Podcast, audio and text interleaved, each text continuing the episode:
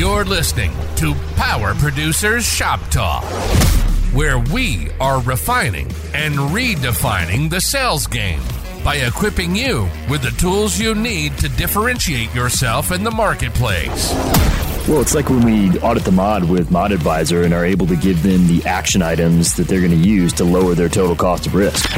Tactical skills that will help you provide deliverable value to your clients and prospects. It's going to be a great year in 2022 at Florida Risk Partners now that IPFS is in the game with their total pay strategy. We can write excess and surplus lines and completely remove the agency bill from our agency. People, if you're not using Total Pay by IPFS, you're definitely leaving money on the table. And action items that you can provide to take your prospects and clients to the next level. Having partners like Mineral only bolsters the fact that your clients do not care about the insurance. It's all of the value that you're able to add. And with partners like Mineral, who can help with both HR and environmental health and safety, we can't help but win. This is Power Producers Shop Talk. Production redefined. Are you ready to feel the power? What's up, everybody? Welcome to the Power Producers Podcast, where we are refining, redefining the sales game. And no, Kyle doesn't look different. That's my good friend, Mr. Deeds. Mr. Ryan Deeds from Enable is back. I love talking to this guy because I leave every conversation smarter than when I started and I'm really looking forward to this. And Ryan and I actually just were catching up on a Zoom a couple of days ago, and we were talking. And as is typically the case, all kinds of wild stuff's getting thrown around and ideas and everything. And I told him, I said, you know, I really would like for you to come back on the podcast to talk about data and what Enable specifically is doing to, quite frankly, enable agencies to make themselves better and, you know, I wanted to do something different. I, I told Ryan, I said, I really think for people to understand kind of what it is that you do, but also to hear how it would integrate with agencies, why don't we just jump on a podcast and you do your normal discovery that you would do with any agency out there. And I'll answer the questions honestly, whether anybody's going to be um, surprised by some of the answers or not. I can about guarantee you that. But I just wanted to go through the process because I think that everybody will understand more. And guess what? If you're a little bit on the fence as to whether or not this is something that you should look at or have entertained in the past, I have a feeling it'll clear up some confusion and make you comfortable to reach out to Ryan and see how he and the team at Enable can help you. So, what's up, man? You want to give everybody kind of like the quick overview of who you are, what Able Enable is, even though you've been multi-time guest on the podcast. Do that and let's roll, man. It's your show today. I appreciate it, man. Yeah. So I'm Ryan Deeds. I've been in the game forever, you know, uh, d- worked inside insurance agencies for about 15, 20 years doing data and data extraction. Got invited to come to this InsureTech startup about a year and a half ago. I never had that on my resume. So I was like, you know, all this InsureTech stuff happening around us. I'd love to go do that. They were dealing with, you know, the, the, fundamental question of data and how do we get value out of data for insurance agencies and how do we help that journey? Um, and that's something I've done my whole career. So I was like, yes, that, that resonates with me. You know, Dave, I mean, my, my long term, I'll be back in an agency down the stretch, right? That's where my heart is. I, that's, I, I love insurance agencies. I don't, which is weird because as a 20 year old, I never thought in a million years that I would love insurance agencies, but that's kind of where, because I grew up in them and I, I, my career was based in them and the people, the people in independence are just the best. They're just great people, great families. And, um, and so, yeah, I'm blessed now to be on the other side of it. And, you know, I think from, for me, my favorite part of this job, and, and so now I'm in sales. The first year I did product, help them develop what we were doing, how we were doing it and all that stuff. And then after that first year, Kabir, uh, our, our leader was like, Hey, man, it, it, let's let's have you move over to sales.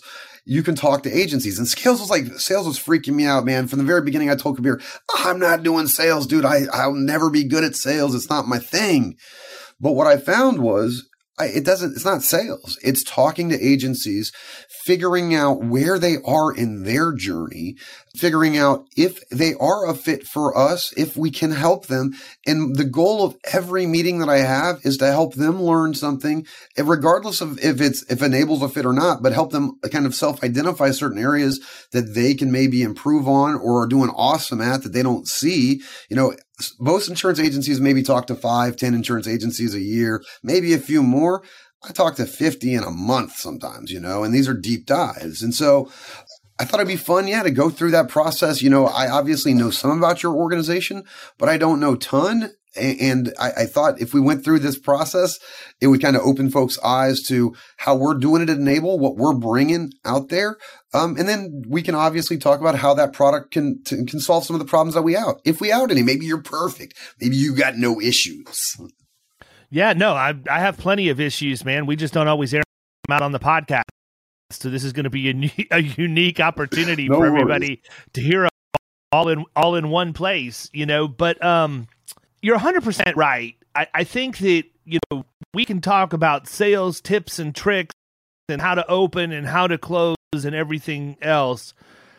But I think that we don't do enough talking about what our primary role is as producers, sales people, insurance agents, whatever we're going to call ourselves our primary job's education, man.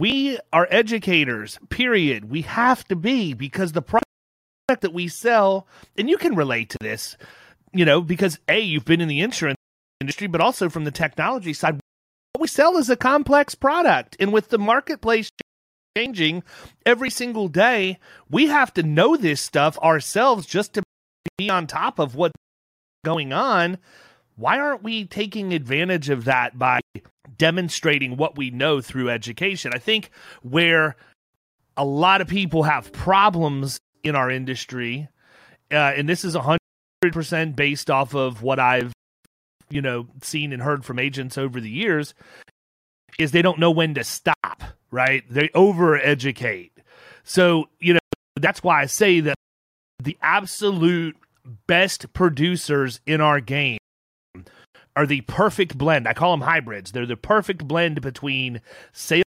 talent and technical knowledge because they the sales talent allows them to know when it's time to stop talking. The people who are highly educated that are extremely technical and don't know when to stop talking at the point of sale and I'm not saying this is a slam, but those people are better better designed to be underwriters. They've got the technical knowledge, but they're never going to hit where they need to hit in production because they sold a deal 10 minutes ago, but they're still expounding on various endorsements and all of the different claim scenarios and everything else. Obviously, love underwriters to death. We need them, but the skill set and the personality, I won't even say personality because I've got some really crazy underwriters, but the skill set of an underwriter is different than a skill set of a producer. And underwriters, if you take offense to that, I want you to stop right now, take a deep breath, and think about how many crappy submissions you've had from a producer and tell me that an underwriter would have turned that into you, right? Case closed. Different skill set. That being said, the best producers are best educators, and I suspect you see that as you're out on your sales journey as well. Yeah, and it's you know it's been interesting because I, I, I grew up around producers. I mean, that's how I feel. Right, I started in the agency at 24 and watched great producers, bad producers, uh, you know, and, and young producers turn to old producers. I mean, really, really exciting stuff that I never really thought I'd be able to put into practice because I was an IT guy, right? I mean, I'm a tech, I'm a nerd. That's what I did. And so now to come on this side, some of the lessons that I've heard like 15 years ago just resonate in my head, man. And so, but, um, yeah, so let's just kick it off, bro, and, and help me understand a little bit about Florida risk. So I think first off, how many employees do you guys have? Does well, eleven now.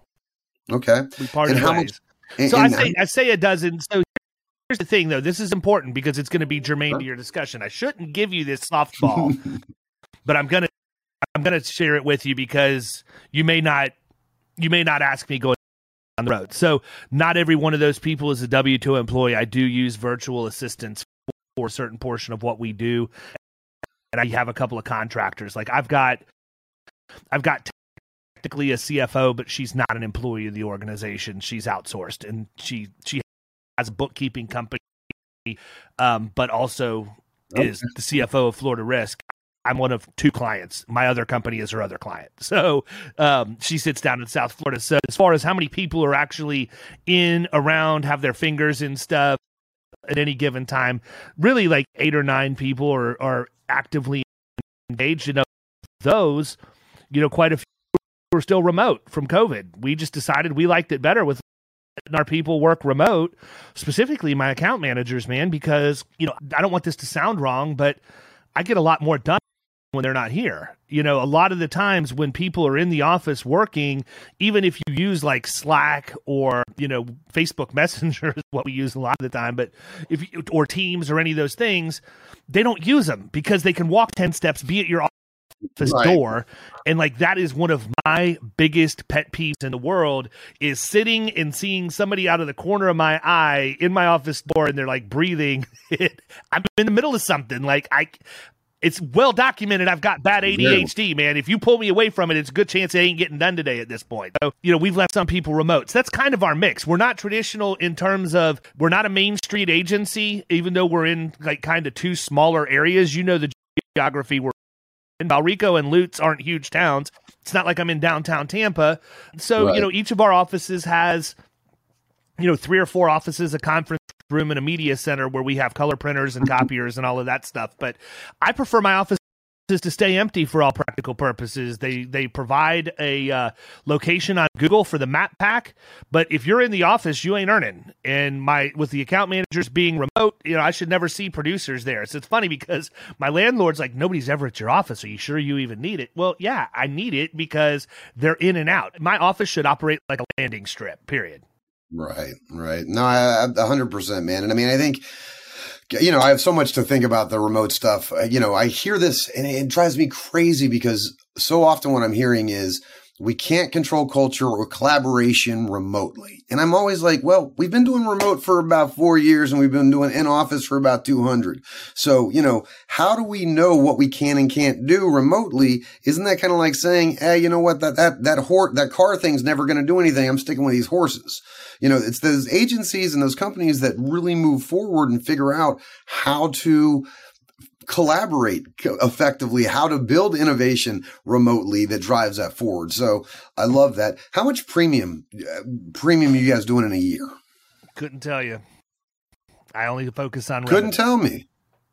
I don't. Okay, how much revenue are you doing in a year? We will end this year a little bit north of four million. About four if million. we are able to keep the pace that we're doing. When you and listen, when you look at that revenue exactly, per employee, exactly. I was, I was going to do the math, right? Like four hundred thousand dollars. I've got, I've got a lot of people. Yeah, and so let me pre-qualify that. You guys have to remember a couple of things about my agency. My agency still, from a technology standpoint and the ability to handle service work for customers, very much resembles the agency that I started in the dining room of my home. The only way I was able to go out and write middle market accounts was number one, I had to know who my ideal prospect was and not deviate from that, right? So a lot of times on the podcast, people will hear me talk about I like residential service contractors. Why do I like them? That sounds like it's a lot of certificate work. It's not. They're business to consumer. They're doing work for homeowners. So we don't have a, lot of homeowners that are requesting certificates of insurance on what amount to be my biggest accounts. They just don't ask for it. The other thing is, based on how we write those policies, we can write them on a composite rate on the auto, and we don't have the changes in and out over the course of the year. It's a beginning and an ending count for the fleet. That's how it's rated. They audit auto just like the GL and the workers' comp. So I don't have to deal with a bunch of vehicle changes. We have our driver selection criteria pre approved. We've talked about this on another podcast so that we're not doing changes every single time somebody needs to have a driver. We send the driver selection criteria to underwriting, they approve it, and once a month per account, we will sit down and we will make whatever additions or deletions we needed to make based off of that. I could probably move that to being every single time it happens, but why? It works for us and we're able to operate more efficiently by not doing that. For the people who do have certificates, we have eCerts online in the agency. It's not tied to my management system. It's a standalone product that we've bought, but it allows people to actually have the certificate in their end user's hand faster than we could get it to them if they email it to us. You know, people can have the certificate issued and in their mm-hmm. person's hand right, before they can right. get done typing the email. They just log in and do that. If it needs special language or whatever, then obviously we have to get involved. But Ryan, you know this because we talked earlier this week. I've got three people out this week on vacation. Three people. I'm covering those desks myself, which is uncommon, but I'm doing it. And guess what? I got time to sit here and record a podcast for an hour with you. Why? Because I just don't have the type of requests that a normal agency would have coming in. And we know when we wrote the wrong business when that kind of stuff starts coming in. You know, the contractor that's having to qualify for commercial or industrial work, and now they have to get the mod worksheet. And if it's above one and we haven't had long enough to bring it down, now I've got to step back and write a letter like explaining why the mod's where it is and what the DART rate is and all of this stuff. So, you know, all that to say, yes, we have an abnormally high average revenue per employee. I'm I'm very anxiously looking forward to getting that number down. Like we're actively looking for two or three people right now. So if you're listening to this and you want to hang, I don't care about remote. I don't care about you being in Tampa. Reach out to me and I'm happy to talk to you. We operate on Hawksoft as our agency management system. If you know that, that's a bonus. Yeah, so I mean, and that's one of the first things that I like to understand, you know, and and it's funny because a lot of agencies obviously are well versed in revenue per employee, and and a lot of agencies are not. And so, um, you know, when you look at that four million, can you split that between commercial, personal benefits for me on a percentage basis?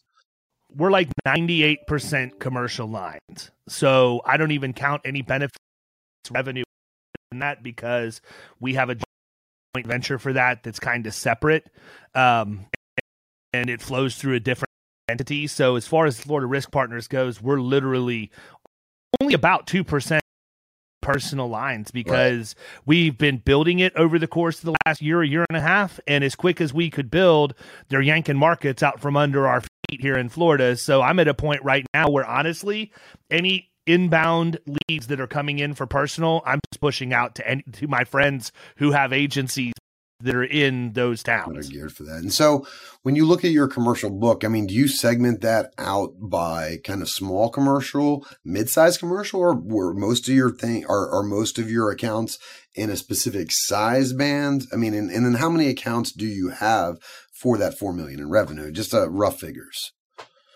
Yeah, so when you look at the um, how we band it, it's kind of the sweet spot for us is the middle market stuff, and I define that as our absolute like if we were at a target and we were going to hit the bullseye, two hundred and fifty to five hundred thousand in premium, twenty five to fifty 50, grand in revenue. It would be that's like that's what we're actively going after prospecting, but we'll write below that. COVID taught us that we could write below that, right? Don't want my producers going out and spending their time trying to write the smaller business. So anything, it used to be anything under five grand in revenue. I've sort of let that go down to about between one and 2000 there's not really a rule anymore when covid hit because we weren't able to go out and knock on doors so we had to bring revenue in and continue to have it flow and truthfully as you're doing the math in your head my average revenue per account is too high so let just take revenue per employee and table that for a second because I know the number on that it should be 300 to 325 is what a good commercial agency should have. Well, I, average is about 190 to 220,000 is what we see. oh, see. geez, yeah, no, then I'm way average, bro. Like if you I'm way at, out of whack. Yeah, so. I, I, think that I think that where I came up with that number is I went through CIC's Agency Management Institute, and that may have been what a good account manager could handle in revenue per account manager, but it yeah. wasn't divided across all those employees. So thank you, Ryan. I am even worse. Uh, well, it's not. Um, I mean, worse set up than what I, I thought it was, but. I mean, we're able to make it work, but they're, they're stressed. They're stressed and strained at this point, okay? Which is why I say I'm a couple people down. But my bigger concern, equal concern, I shouldn't say bigger because I we want the right culture. We don't want people stressed, but revenue per account's too high, man. When you're focusing on 25 to 50 grand and that's all you've ever written, which is kind of where we we got pigeonholed, you lose that stuff. It hurts a lot. And I don't have that Main Street personal lines base and I don't have that small commercial base. So literally the last year and a half almost 2 years, like almost as soon as COVID hit, I'm like, boom, we got to like right now. We gotta we gotta fix this number, bring yeah. revenue per account down.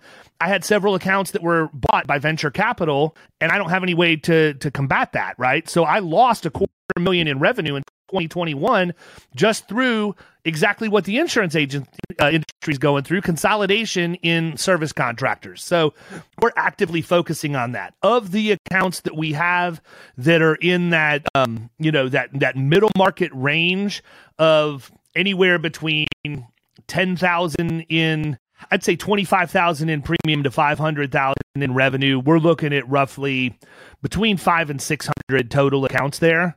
And then above that, we're you know below that, you know, I have no idea what the number yeah, is. It's just it. scads of them. Yeah, I mean, we're constantly writing that every day. Yeah, but that's I mean, okay, you know, inversely, if you were a four million dollar PL shop, you'd have uh, twenty two. Yo, you, oh you yeah, you, I mean, I, I, always remember at Crichton, man, you know, we had 4,000 clients and 25% of every one of our clients was in PL, but it represented less than 5% of our revenue. I just will always stick with me, you know, 25% of the clients, 5% of the revenue. So I think that as you guys have done that, it's been very purposeful. That's how you're able to run that book with the staff that you have. I, obviously, there is going to be some stress there with running lean as that, but the same point, you're able you know to what, handle the other it. thing, though, Ryan. Yeah, the other thing too that's important for everybody to hear is the mix. Okay, almost all of that business is with appointed carriers. We do not write a huge amount of excess and surplus lines. We have started writing more because we brought IPFS into the mix and they basically have taken agency bill completely out for us. So now, and again, that was an intentional thing. I got burnt really early with the $25,000 chargeback I had to pay out of my pocket. 100% my fault. I don't blame anybody else. I take ownership for it. But I also have control of the agency and said, we're not writing any more E&S until I figure out how to make this work. I am not an accountant, right? I don't want to have to deal with trust accounting. I don't want to have to deal with carrier invoices and everything else. And when we brought them in, right. now they invoice the person, they make the down payment to directly to IPFS. IPFS supplements that with the financing. They pay the wholesaler mm-hmm. on our behalf. Four days later, we get our commission into our account. So, from an accounting perspective, I don't have any of the trust stuff anymore, and we're only bringing revenue in. So, I'm actually really, really excited about that, which is one reason why I talk about them a lot is because they've changed how much how I'm able to write business in my agency and it's going to mean a lot of money for us.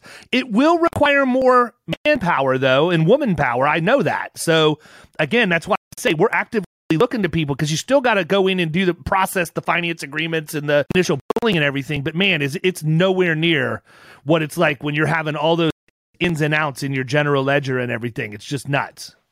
Well, and I think like you, the, one of the main things you said was the trust ratio because the trust ratio was such a big deal in 06, 07, 08, right? I mean, that was like a huge freaking problem for Florida agents, especially as we were going through that construction like massacre that happened.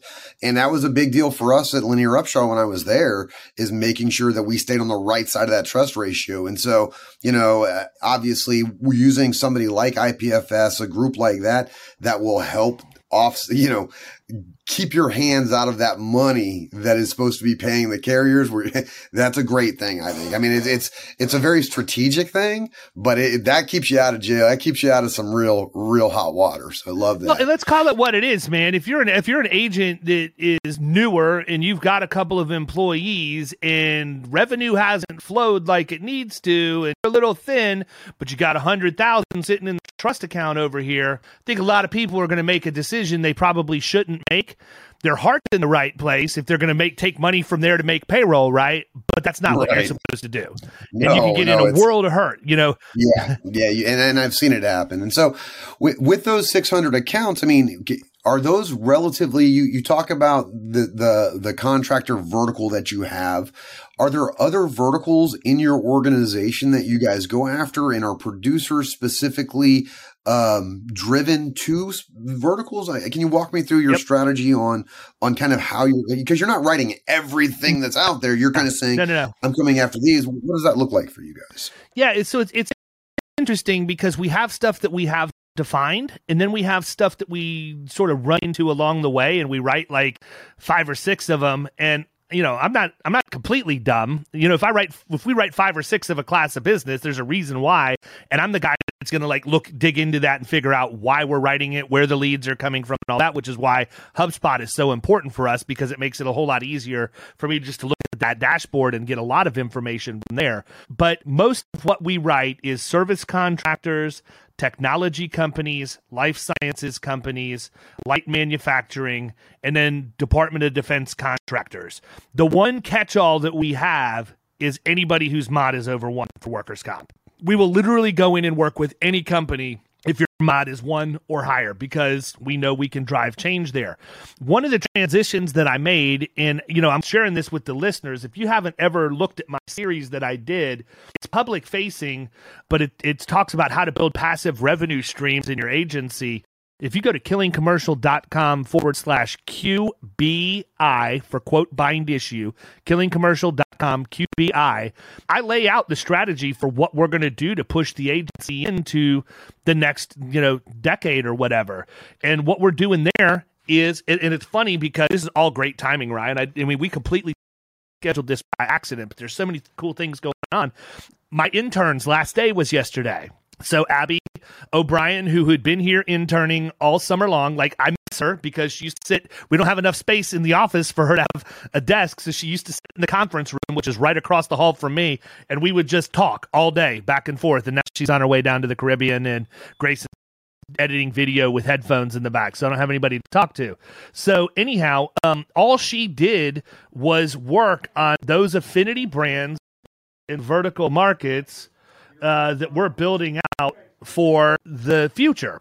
So a lot of things like veterinary insurance, child care insurance, I own the brands, the logos, the trademarks, all of that stuff because I identified places where we could drive passive revenue to the agency but also populate our CRM. Now, Childcare is not a good one to talk about, and veterinary is not because those actually require us to do some work, but it's good in inbound lead strategy. But things like wedding insurance, salons and stylists, barbers and barbershops, um, karate studios, all of those things. I own Florida barber insurance, Florida salon insurance, Florida style insurance, Florida esthetician insurance, all of that.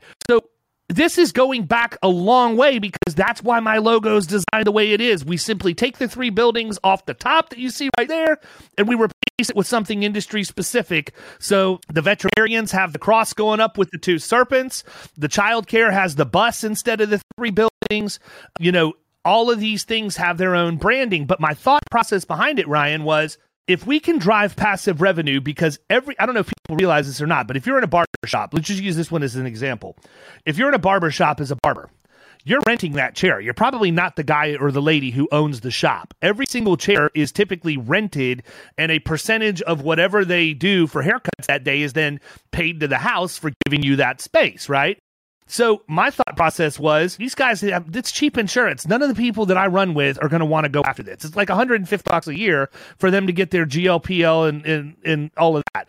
So if we put a landing page around that, let's just put a landing page around it and throw some Google Ads money to it and drive traffic and let these guys go through and have a very streamlined experience of buying their GL that they need to be in compliance with the shop owner because they're required to have it every single year.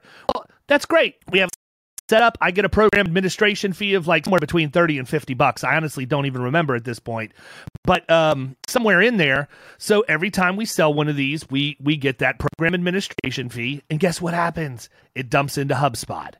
Now we have the ability to market to them for personal lines. We have the ability to take some of the automation and push it out to um, the, the shop owner. Something's going on with my computer. Anyhow, it's exciting for us here because between now and the end of the year at Florida Risk, we're launching 12 affinity brands that we're all going to be pumping business in. And now I can go out and I can recruit producers to participate in that. Or I can just leave it quote bind issue and never turn the remarketing on and just have it be passive revenue. I don't have to grow the actual manual labor portion all one time. Perfect. So, okay, on, so as you're, you've got your vertical strategy kind of knocked out. Now it sounds like you're doing I've got niche, these kind of instant pop up verticals that we have. And then we have more strategic verticals that we go after, maybe larger accounts that we're investing more uh, into to go, to go out. Is that correct? I mean, are you going to put together like yeah, it is. So my thought process is with those smaller verticals, I can take now in my goal, and I told Abby this before she left. I said, just pick which two you want to work in when you come back because you're not going to go work anywhere else when you graduate. I hope you know that. Like, and she even told me yesterday. She's she's like. Listen, man, don't play head games with me. I know how you operate, and you're going to have me talked into something. I'm like, no, my ultimate goal is for you just to be happy. But seriously, when you come back to work, I want you to pick whatever it is you want to go into, and then you can build that. With the thought process being, you got to walk before you run, man. That's a great way mm-hmm. for a producer to become an expert in an industry without having to write the big boys. And then let's just say that she gets into childcare. There's plenty of childcare facilities out there that have eight, ten locations that are middle market accounts. Don't go after those yet. Become a master of your craft. Now you have a book of business and the credibility behind you that you're going to dominate when you do get into the larger accounts in the middle market. So that's the overall thought process. Yeah, yeah, I love it, love it. All right, so as you look at the the strategic the large buckets because I'm betting that if you were to split revenue, like 80% of your revenue is probably in one or two verticals and then the rest is going to spread out. Is that true? Yeah, I would tell that- you that our overwhelming, the majority of what we do is in residential service contractors and light manufacturing. And that light manufacturing can get broken down into like, cabinetry places and yeah, yeah, there's a bunch of stuff in there but again think about it ryan from a service perspective you're a manufacturer. Probably don't have a fleet of vehicles. If you do, it's not very much, and you're certainly not changing them in and out. Same with drivers. And you're, unless you're like supplying to a Home Depot or a Walmart or someplace like that, there's no certificates. We issue an SBA loan uh, certificate every year to prove coverage for the SBA, but that's really about it. So again, from a servicing perspective, my time is spent at the actual client. It's not spent doing insurance stuff. It's understanding risk management, walking the floor, doing those kinds of things, which I can do that once a quarter, depending, or sometimes it's once a month or every other month. Whatever it is, it's way more than they've ever seen anybody in the past. Well, sure. I mean, the other thing great about verticals is, you know, if you get an account manager that's been in that space for three or four years, they start, to, you know, a client calls in or a prospect is talking. You know the problems before the client does in a lot of cases, and you can really help educate. I mean, there's so much benefit to that expertise from a scalability, from an efficiency standpoint. Even if they're super service intensive, once you are in that space, dedicated space for a while, you'll learn how to make those inefficiencies a little bit better, right? Let's talk carrier strategy a little bit. Yep. So we've got your verticals. We kind of know where you are on a revenue side. We know some of the, the challenges that you're facing operationally, mainly that staffing, you know, hey, how do I get good, more good people in the door? You know, we want to, we want to do that. We, we need help there. How are you managing the carriers? How many carriers do you have and how many of those do you consider core partnerships? I have, hold on, I'll tell you exactly how many I have directly. I can count the plaques on my wall right here. oh, really? I mean, truthfully, you know, 10 to 12, you know, and, and of That's those. carriers you have? Yeah. And of, well, so hold on direct carriers 10 to 12 like four or five of those are monoline workers comp those are our core everything right. that's not core i have a relationship with iroquois and as, a, okay. as an aggregator so there are and, and i've talked pretty openly about this on the podcast but there are companies like liberty mutual hartford and some others that we could place some business with but not enough to make i'm not i don't need somebody barking at me for production Okay. Right. It doesn't make what, sense that volume agreement of some form with them when you're going to need the flexibility to feed five or six. So Iroquois gets that kind of stuff. They go through, help place wherever. You're yeah. not beholden to some kind of weird agreement to say, hey, you're going to have this much new business because now no, it's like twenty five thousand really- dollars in premium. That's what they want. Right. You know, Hartford wants twenty five grand in premium every year. That's not an right. issue, right? And so it's not. And, and the nice part is those are still subcodes for us. So even though we're not a direct appointee, our name is still on the policy when it's issued. We still have the ability to quote in the systems just like we would. But for the lion's share of what we do, you know, auto owners buy and beyond a shadow of a doubt is number one for us. We're going to go there first for our service contractors and everything if it fits.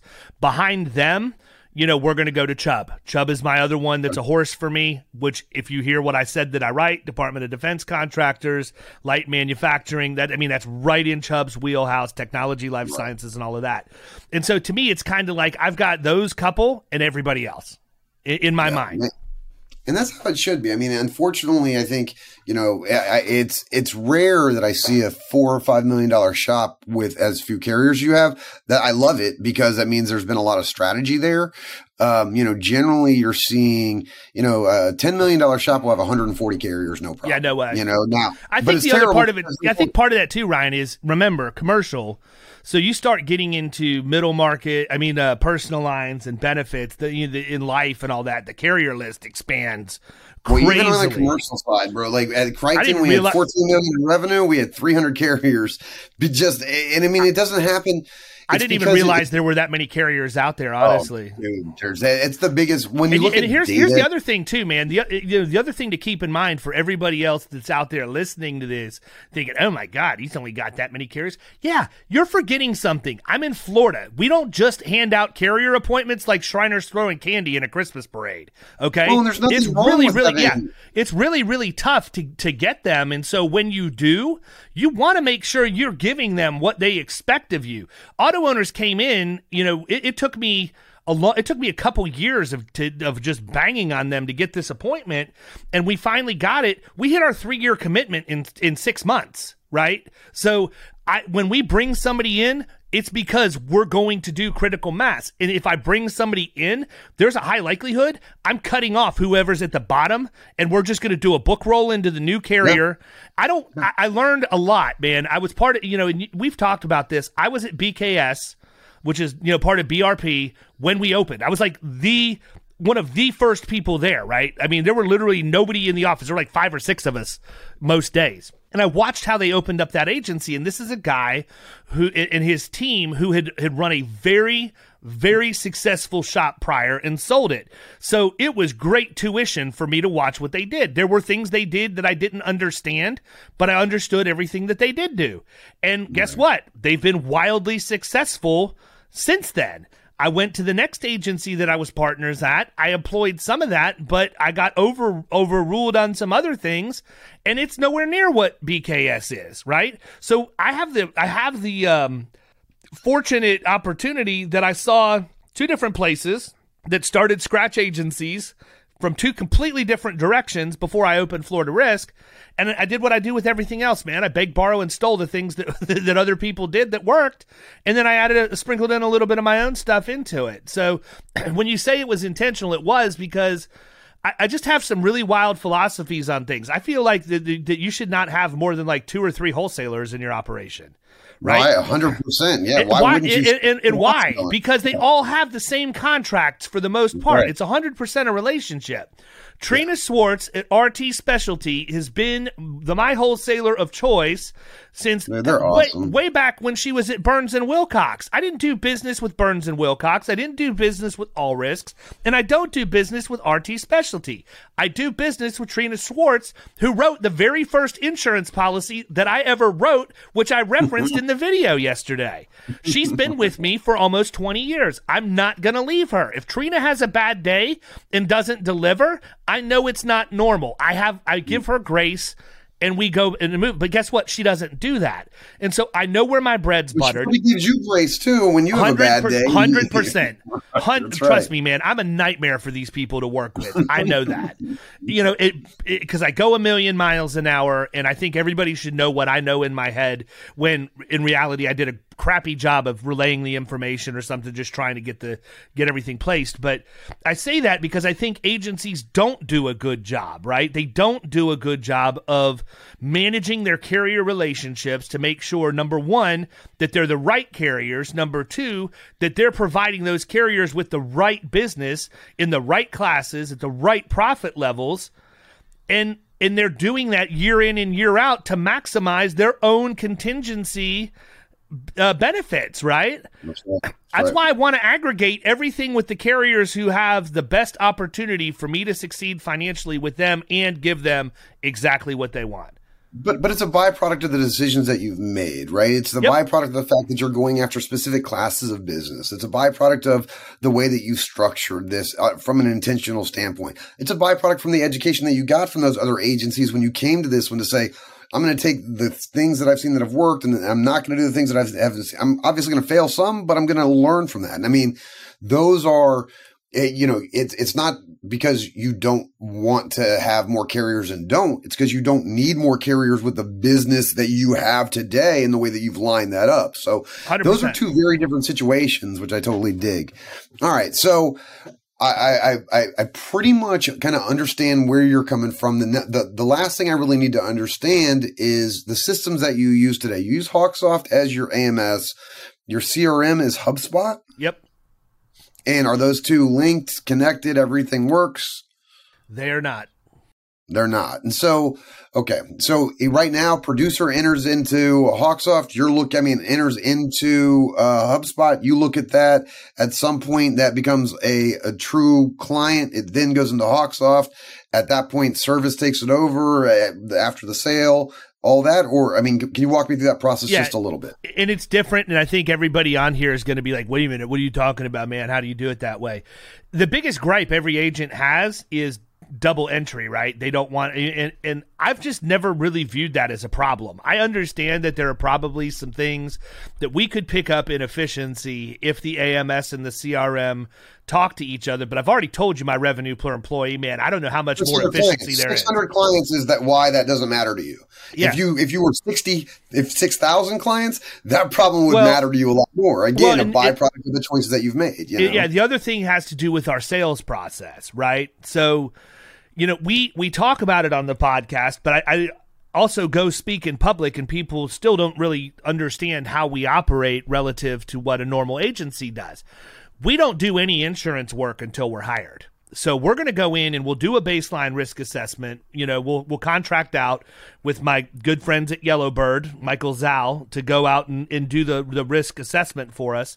Um, and we're going to present that. We're going to present what our solutions are, how we can put a learning management system in place, all of the technology that we have in the agency. And that person is then going to make a decision to hire us to work with them. A lot of times that's six months or more before renewal, to be honest with you. So there is no insurance work.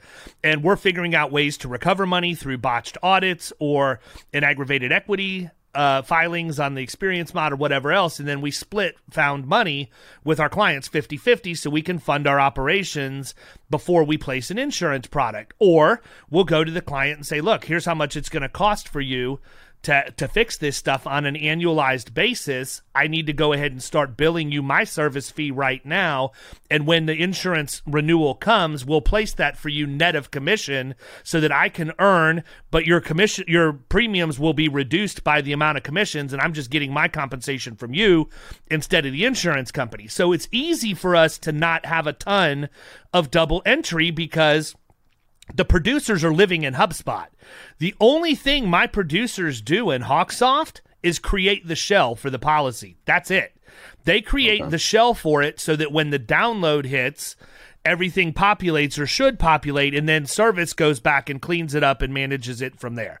So if we do have to issue a certificate outside of our eCerts online portal, we do that from Hawksoft. It ha- it captures it. The other thing that we do, um, you know, and this is maybe a little bit cumbersome, but I pay a charge per certificate on eCerts online, whether it be fax, email, or regular mail. So when renewal comes, I don't want to roll the renewal certificates in eCerts if I'm paying per certificate. So at the end of the year, it's really kind of nice, to be honest with you.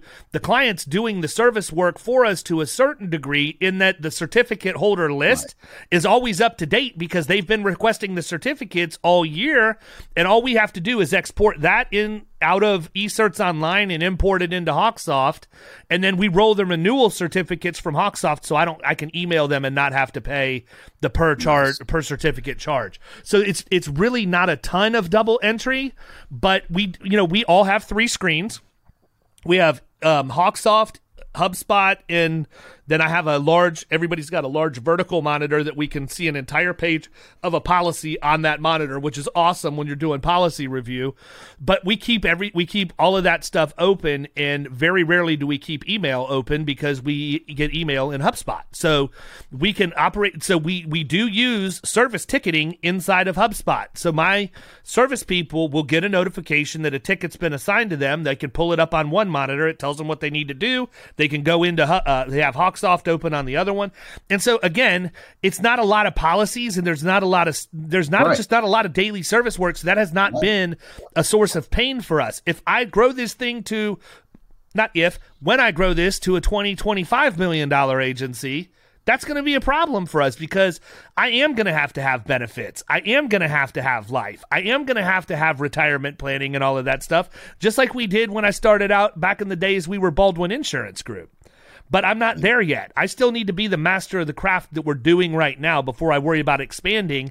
And then that presents its own set of challenges because I'm not going to build that stuff from scratch. I'm just going to go out and buy agencies and integrate them into our stuff. And, what is the growth vision for you guys? I mean, if you look at the next three years, you're sitting at the end of 2025, 2026. Where are you guys from a revenue perspective? I think I think that we are probably going to slow down pretty dramatically. Um, and the reason why is that we need to add people, and I can't continue the new business engine that we've had without me being able to do that we all know what the labor pool looks like. And so that's where we get into the use of virtual assistants and all of that. We actually kind of slowed slowed down some in 2021 and and we did a really good job of documenting processes and things like that, but we're nowhere near where we need to be in order to have like five or six or seven VAs, right?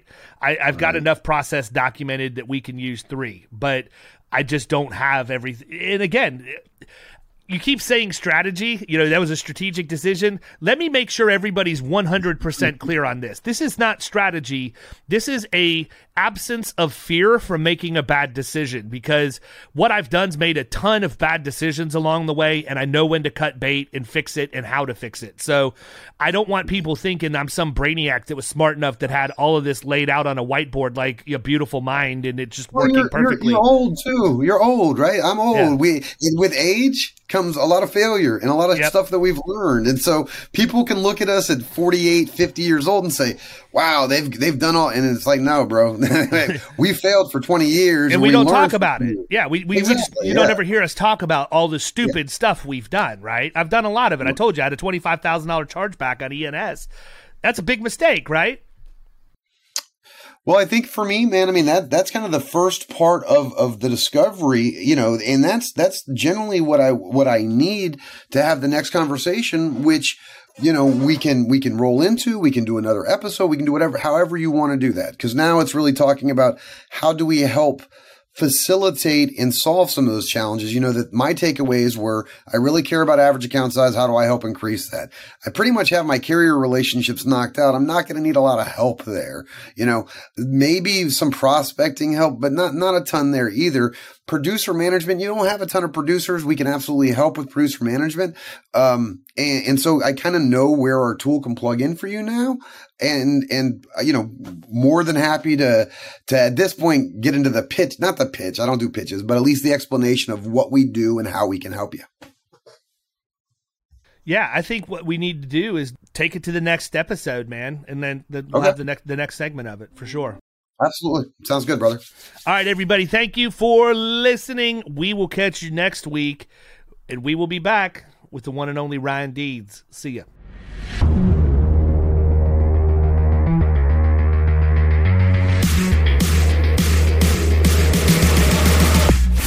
You've been listening to Power Producers Shop Talk. You can follow us at the Power Producers Podcast on Facebook and Instagram. And if you want to take your game to the next level, check out our commercial insurance training course at killingcommercial.com or visit Amazon to pick up a copy of our international best selling book, The Extra Two Minutes.